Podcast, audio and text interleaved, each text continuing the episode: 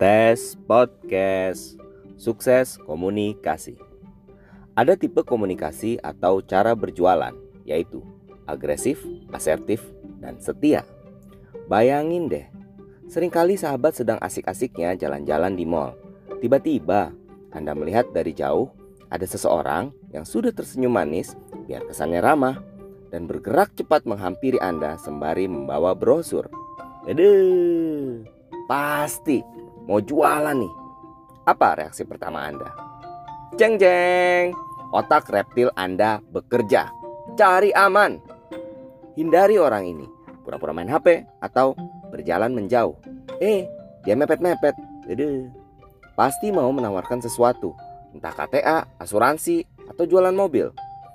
Sahabat, dalam berkomunikasi efektif, gunakan tipe asertif. Asertif itu tegas dan terbuka. Beda loh antara tegas dan galak. Tegas bisa berarti konsisten. Konsisten dalam berbagi ilmu atau menebar manfaat. Gunakan ambak. Apa manfaatnya buat kamu? Sahabat tidak perlu mengejar atau memepet orang di mall. Coba deh, lihat.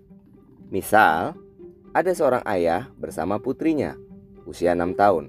Siapkan modal sedikit lah bro, sis balon lucu atau permen kecil atau coklat atau di masa pandemi global seperti ini modallah sedikit beli masker lucu-lucu bergambar frozen atau apa dan lain-lain. Mungkin harganya 5000 atau 10000 bagikan gratis. Lalu ketika anak tersebut sudah dekat Anda berjongkok. Saya ulangi ya Anda berjongkok. Jongkok ya.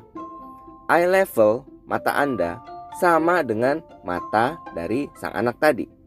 Sapa anak tersebut dengan ramah, seperti keponakan Anda sendiri. Lalu, berikan masker lucu tadi. Halo cantik, mau ke mana? Hai nak, mau ke mana? Sama papa ya? Sama mama ya? Dijamin, ayahnya pasti berhenti. Nah, prospek deh ayahnya. Santai aja. Sampai jumpa lagi ya.